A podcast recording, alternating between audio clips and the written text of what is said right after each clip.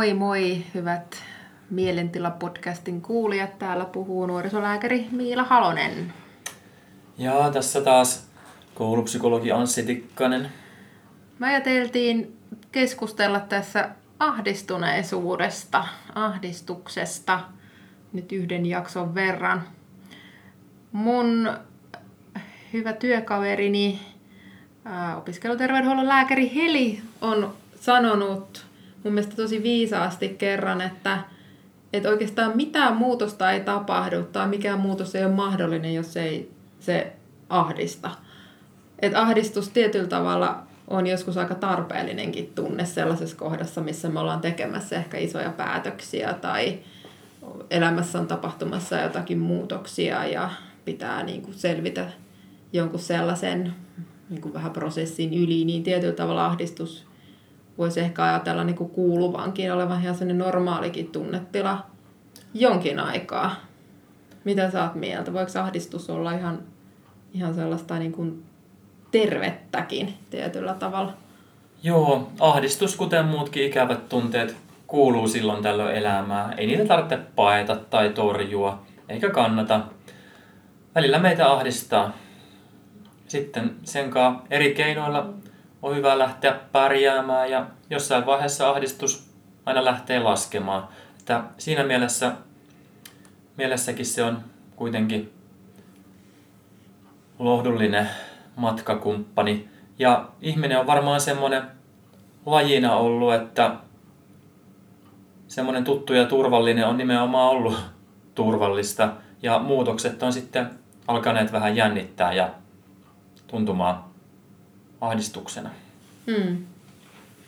Mutta sitten siinä ahdistuksessa on tavallaan se semmoinen ei ehkä niin terve puoli. Vähän niin kuin stressistä, jossa on, josta on täällä podcastissa oma jaksonsa, niin tässä ahdistuksessakin on tavallaan sitten se puoli, että jos se jää jotenkin pitkittymään ja varsinkin jos se alkaa sitten vaikuttaa siihen elämään niin, että sitä elämää pitää vähän niin kuin suunnata sen mukaan tai jättää asioita tekemättä vaikka sen ahdistuksen takia, niin sitten me ehkä liikutaan semmoisella maaperällä, missä asiat ei ole ehkä ihan niin kuin lainausmerkeissä normaalisti tai ihan semmoisella niin kuin hyvällä pohjalla. Just näin, että me psykologit tykätään puhua semmoisella ilmaisulla kuin välttämiskäyttäytyminen, mitä tarkoittaa nyt käytännössä sitä vaikka, että jotain ahdistaa jo eri tilanteet niin paljon, että se kerta kaikkiaan hän niin kuin pakenee niitä jo ja jää menemättä niihin, että tietää, että pitäisi mennä pitää enkuesitelmä, mutta tuntuu, että ei vaan pysty ja ilmoittaa opettajalle, että on sairaana ja joillakin voi mennä, että pitäisi käydä kaupassa, mutta mut ei enää uskalla käydä ja silloin on sitten ahdistus niin kuin johtanut semmoiseen välttämiskäyttäytymiseen jo ja sitten elämä vähän alkaa kapeutua. Hmm. Joo. Ja nämä on ehkä niitä tarinoita, jotka sitten tuo lääkäriin niin kuin ahdistuksen takia, että ehkä semmoisen tavallisen lievän muutosahdistuksen takia harva varmaan lääkäriin tulee, mutta sitten nämä on niitä tilanteita, joissa sitten ihminen itsekin tajuaa, että okei, että nyt mä tarvin apua, että, että vaikka se kouluun tulo on, on muuttunut ihan mahdottomaksi tai on ehkä ollut pitkäänkin jo vaikeaa ja nyt sitten mahdotonta tai että on tosi vaikea olla muiden ihmisten kanssa tekemisissä kuin kavereiden kanssa, koska on tämmöistä sosiaalista jännitystä tai sosiaalista ahdistuneisuutta, joka sitten estää niin kuin sen vaikkapa toisten ihmisten kanssa samassa luentosalissa olemiseen tai koululuokassa, kouluruokasalissa olemiseen, että, että sitten, sitten tullaan, tullaan lääkäriin. Joo. Mä usein lukiolaisten kanssa työskennellessäni kuulen niin kuin semmoista, että just että se ahdistus alkanut vähän hallitsee elämää ja sitten niin kuin voi alkaa tuntua kropassa niin kurjalta, että siihen tulee moni hakea apua.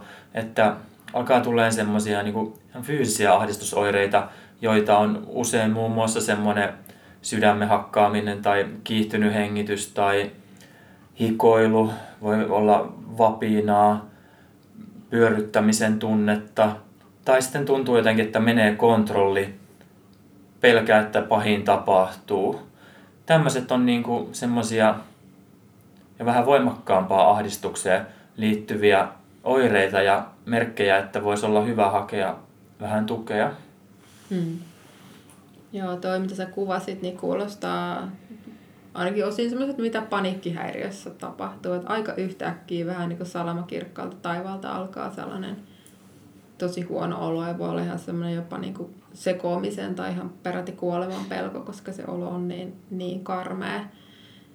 Sitähän ahdistus näyttäytyy osalla sitten semmoisena vähän niin kuin jatkuvana epämukavana olona, että jos se toisille tulee vähän tämmöisenä niin kuin kohtauksena, niin toisille se on sitten vähän semmoinen olo, mihin aamulla herää ja illalla nukahtaa, että on semmoinen niin kuin kivi sydämen päällä Joo. olo koko ajan. Ja semmoinen niin kuin jotenkin tunne, että vaikka kaikki on hyvin, niin kyllä kohta jotain pahaa tapahtuu. Mm. Ja vaikka just olisit saanut hyvän numeron kokeesta tai onnistunut jossain harrastuksessa tai mennyt kivasti tyttö- tai poikaystävän kanssa, niin sitten on kuitenkin semmoinen olo, että no kohta jotain pahaa tapahtuu ja matto vedetään alta ja semmoinen pikku pelko on koko ajan siellä.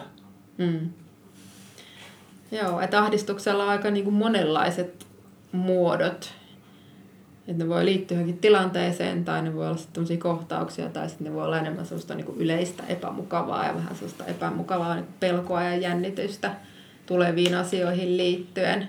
Mutta kaiken kaikkiaan siis tosi keljua. Elämä on aika, aika hankalaa ja sitten tosiaan jos joutuu niinku vielä rajaamaan sitä elämää, että vähän niinku muuttamaan sitä semmoiseen muotoon, että ikään kuin se ahdistus hallitsee sitä elämää eikä itse hallitse sitä ahdistusta, niin sitten ollaan varmaan tilanteessa, jossa tosiaan apua olisi kyllä syytä saada.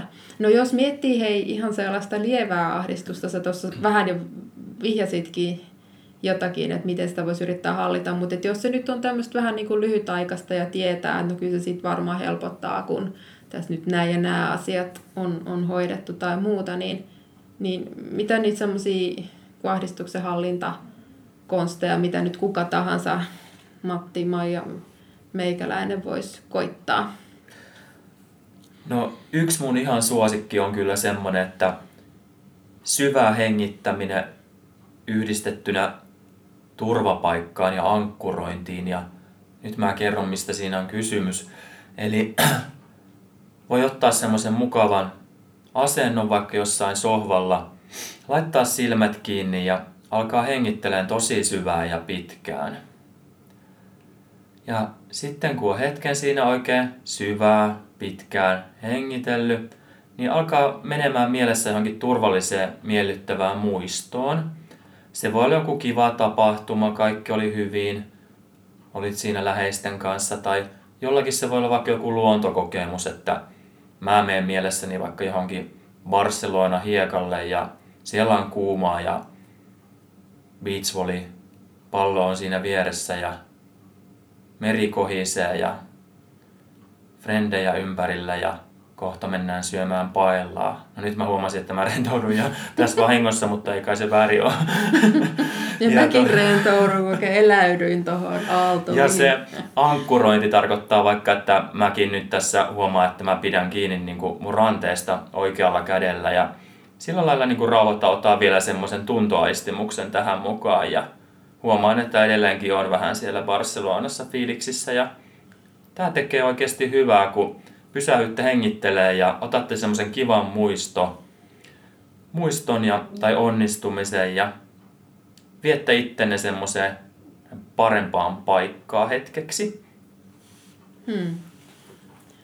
Mä joskus ihan potilaiden kanssa vastaanotolla saatan tehdä esimerkiksi semmoisen harjoituksen, että pyydän, että he istuu oikein tukevasti penkkiin vasten ja jalat hyvin niin kuin lattiaa vasten ja kädet sitten ehkä, jos mahdollista, vaikka siinä käsinojalla tai jotenkin. Ja että he oikein niin kuin maadottaa itsensä ja ajattelee oikein, niin kuin tuntee niin kuin sen kehon painon ja siitä, miltä se tuntuu pinta niin kuin takapuolta ja reisiä vasten ja miten jalat painuu lattiaa vasten. Ja sitten tosiaan keskittyy siihen hengittämiseen, että oikein niin kuin jotenkin kuulostelee vähän sitä kehoa ja, ja sitä, sitä, miten siinä, siinä paikassa jotenkin on. Ja musta tuntuu, että se niin kuin monesti, monesti toimii, että jotenkin niin kuin on jotenkin, puhutaan ehkä jostain tietoisesta läsnäolosta tai mitä sanoja nyt käyttääkään, mutta tavallaan jotenkin niin kuin yrittää pysähtyä siinä vähän niin kuin kaoottisessa olos, olotilassaan niin siihen paikkaan ja vähän niin kuin kuunnella sitä, miltä keho, keho kuulostaa ja tuntuu.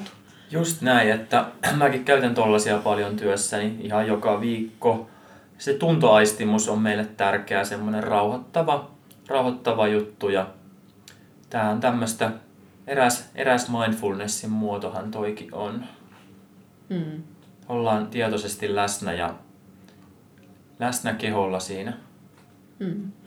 Et aika pieniä asioita, mitä periaatteessa voi ihan missä tahansa tehdä, vaikka bussissa istuessa tai vaikka koululuokassa istuessa, jos huomaa, että mieli on lähdössä vähän niin kuin kierroksille ja ehkä huomaa kehossaan, että nyt rupeaa niin kuin vähän jo Joo. tuntuu epämukavalta, niin sitten pystyisi ehkä ihan heti, heti siinä hetkessä niin jotenkin tavallaan maadottaa itseänsä siihen paikkaan, missä on. Just näin. Ja sitten mä haluan sanoa vielä, kun joskus jos se ahdistus nousee ihan semmoiseksi paniikkitasolle asti, niin siinä, siinäkin voi sitten käyttää tiettyjä keinoja. Siinä tarvii jo juuri jotain aika voimakkaitakin keinoja, niin sitä mitä ei ole vielä sanottu, niin semmoinen kylmän ja kuuman vaihtelu, että joku lämmin suihku tai roiskii kylmää vettä kasvoille, niin semmoinen saattaa helpottaa viedä, viedä eteenpäin semmoista paniikkitilastakin. Tai tosi voimakas liikunta, että jotain portaitten juoksu, juoksutreenityyliin tai tekee etunojapunneruksia niin paljon, että hiki valuu ja tämmöiset keinot, tai voimakkaasti supistaa ja rentouttaa lihaksia niin, että oikein kunnolla niin kuin rutistaa niitä lihaksia, niin semmoiset saattaa auttaa sitten semmoisessa voimakkaassakin paniikkiolossa, milloin ei enää, enää ihminen oikein sitten välttämättä pysty niitä rauhallisempia, loogisimpia rentoutuskeinoja käyttää, kun se olo on niin paha. Hmm. Joo. Se on hyvä, että tuollaiseenkin äärimmäiseen epämukavaan oloon löytyy sitten tuommoisia jippoja, mitä pystyisi periaatteessa niin kuin aika lailla missä tahansa sitten tekemään ja käyttämään. Joo.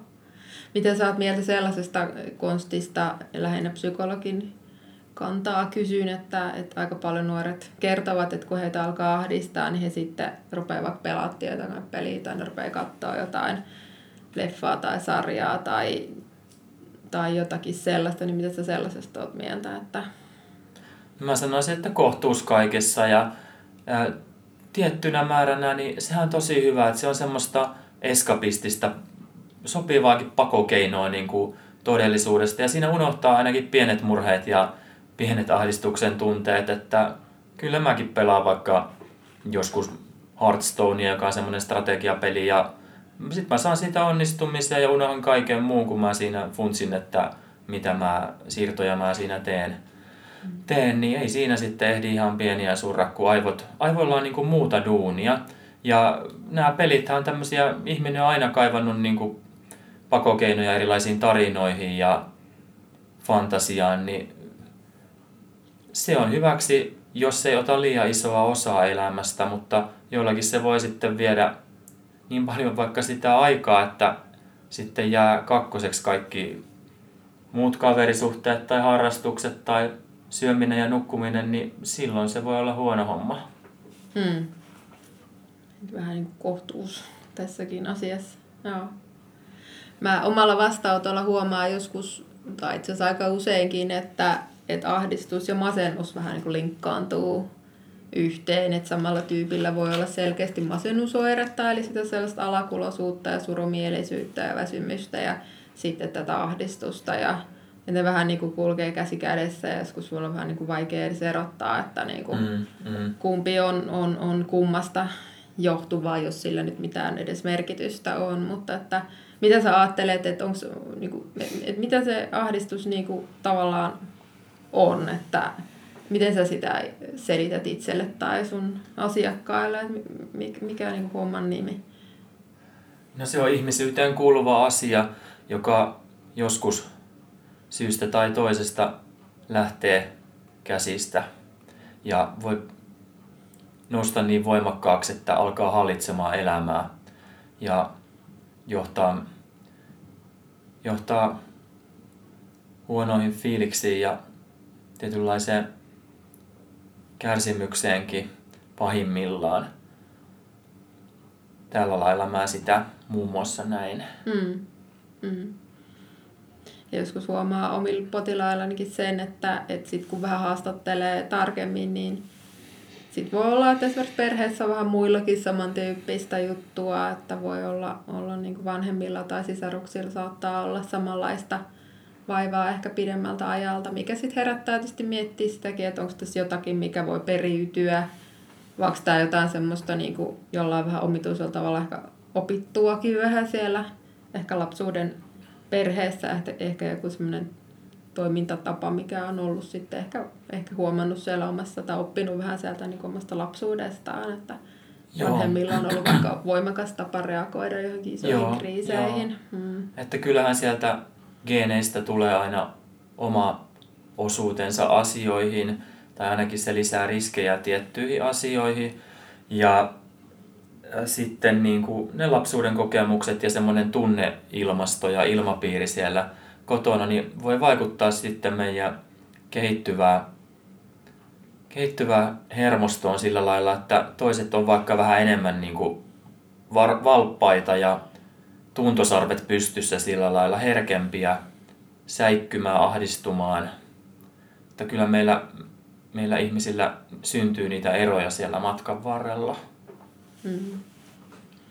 No jos mun vastaanotolle tulee henkilö, jolla on, on hankalia ahdistusoireita, niin miten me siinä lähdetään niin kuin hoitoa miettimään, on, on varmaan ensinnäkin tietysti tehdään oikein huolellinen kartoitus ja yritetään päästä ymmärryksiin siitä, että mitähän kaikkea tässä nyt mahtaa olla, mutta että, että sitten jos näyttää siltä, että se ahdistus on jo sen verran syvällä, että tosiaan se alkaa hallita elämää eikä elämä ahdistusta, niin kyllä me sitten keskustellaan myös joskus lääkehoidonkin mahdollisuudesta ja ainakin mun näkemykset lääkärinä on sellaiset, että joskus se voi olla tosi tarpeen se niin. lääkitys sit sellaisessa tilanteessa, jossa niinku on jo elämä ehkä aika kapeutunut semmoiseksi, että juuri ja juuri pystyy ehkä siellä lähikaupassa käymään. Ja, kyllä, kyllä. Mutta eipä juuri paljon muuta. Hei, moni nuori multa on kysynytkin tätä, että minkälaista lääkettä ne lääkärit sitten ekana semmoiseen ahdistukseen mulle määräisi?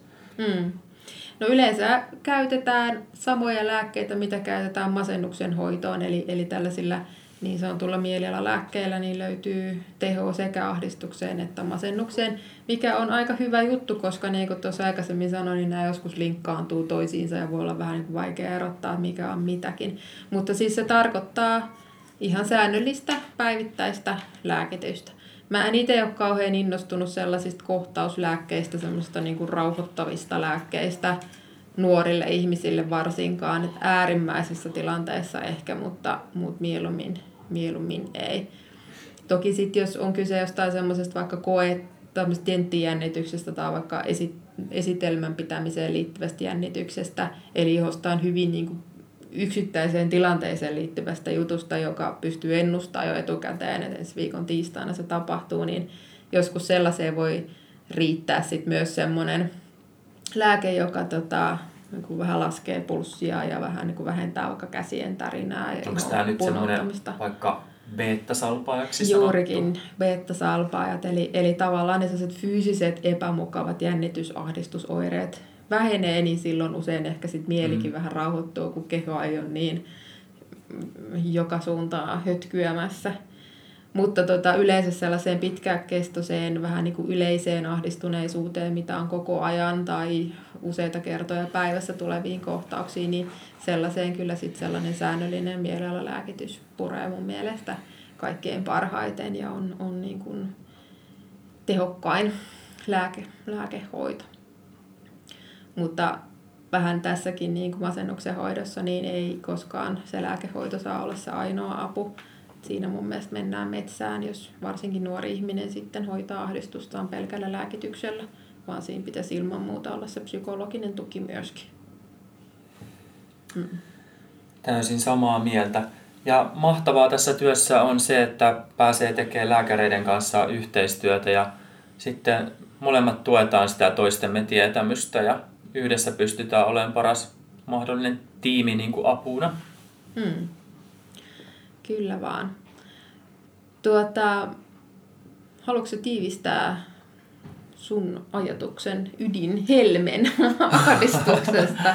Mikä on sun ydinviestisi nuorille liittyen ahdistuneisuuteen. No, mä, mä otan tähän nyt ainakin kertauksena sen, että muistakaa sitä syvää hengittelyä ja turvalliseen, mukavaan muistoon kautta onnistumiseen men- menemistä. Että kokeilkaapa sitä kotona, niin ne voitte yllättyäkin, miten kivasti se rentouttaa ja tuo semmoista vähän rauhallisempaa fiilistä. Että ehkä mä just halusin sanoa, että koettakaa löytää niitä omia keinojanne, pärjätä semmoisen ahdistavien olojen kanssa ja sitten tulkaa hakemaan sitä tukea sitten, kun tuntuu, että ne omat keinot ei niin kuin enää riitä ja on, on kuitenkin yhä kurja olla. Hmm.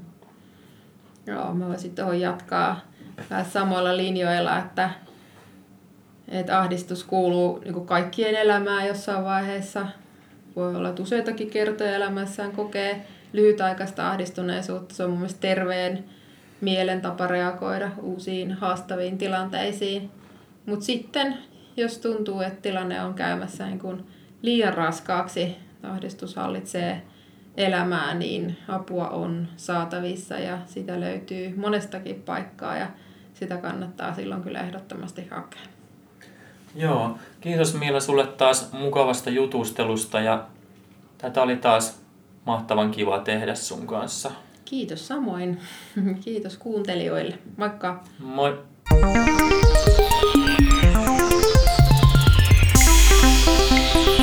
Mielentilä.